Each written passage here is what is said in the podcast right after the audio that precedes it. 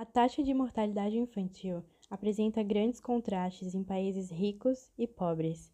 Essa taxa em 2020 foi de 30 a cada mil nascidos vivos.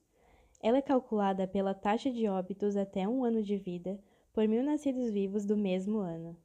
As causas desse índice variam muito dependendo do lugar que se fala, das condições desse lugar, da situação governamental e muitos outros fatores.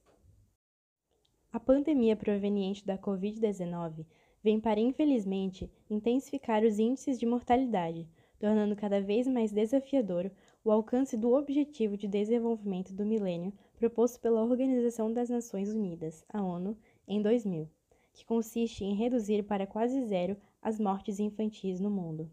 Pesquisas realizadas também pela ONU apontam que as ações feitas anteriormente para que houvesse uma queda na taxa de mortalidade nas crianças foram agora interrompidas pela pandemia, devido à redução de recursos de saúde essenciais para mães e filhos, ou até mesmo o medo de contrair o vírus. Diante disso, podemos citar com clareza a diferença dessas taxas em países desenvolvidos e não desenvolvidos, trazendo como exemplo a Islândia e o Afeganistão.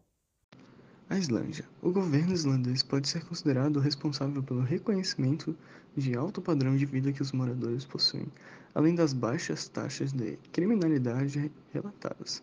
A Organização para a Cooperação e Desenvolvimento Econômico afirma que a taxa de pessoas com acesso à água potável e saneamento básico é de 100%. A educação é totalmente financiada pelo governo e obrigatória até os 16 anos de idade. 86% das pessoas com idades entre 15 a 64 anos têm emprego remunerado. Todas as pessoas têm acesso ao sistema de saúde pública e a expectativa de vida é de 82 anos de idade.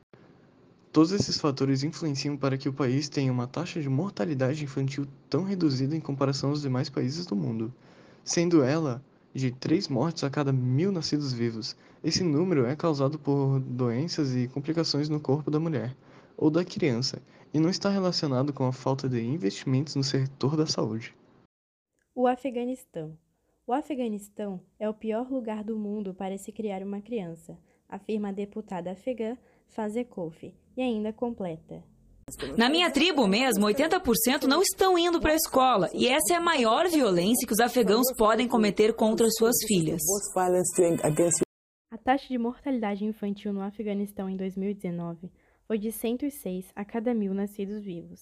É um país de enorme contraste social ao compararmos com a Islândia.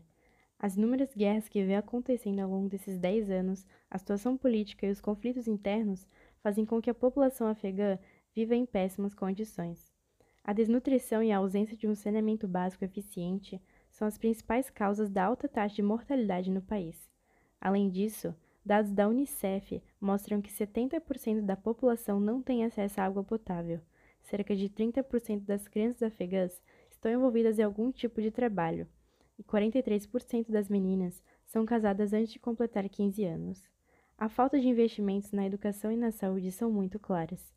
Muitos bebês já nascem com doenças provocadas pelas péssimas condições que a mãe vive, e isso interfere cada vez mais na saúde do recém-nascido.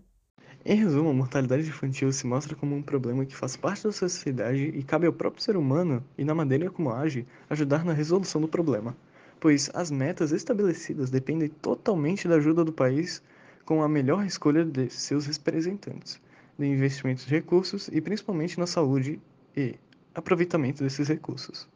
Exemplos como o Dia da Luta pela Redução da Mortalidade Materna, celebrado dia 28 de maio, pode ajudar a estimular o debate e reflexão a nível mundial sobre os métodos e ações políticas necessárias para melhorar as condições de saúde da mulher gestante, principalmente. Além disso, órgãos da saúde responsáveis pela defesa de maus tratos à criança podem levar sua voz para corrigir os diversos problemas que essas sofrem. Concluindo, é uma questão que depende totalmente da empatia presente em todos nós e pode ser solucionada se partir da vontade de cada indivíduo.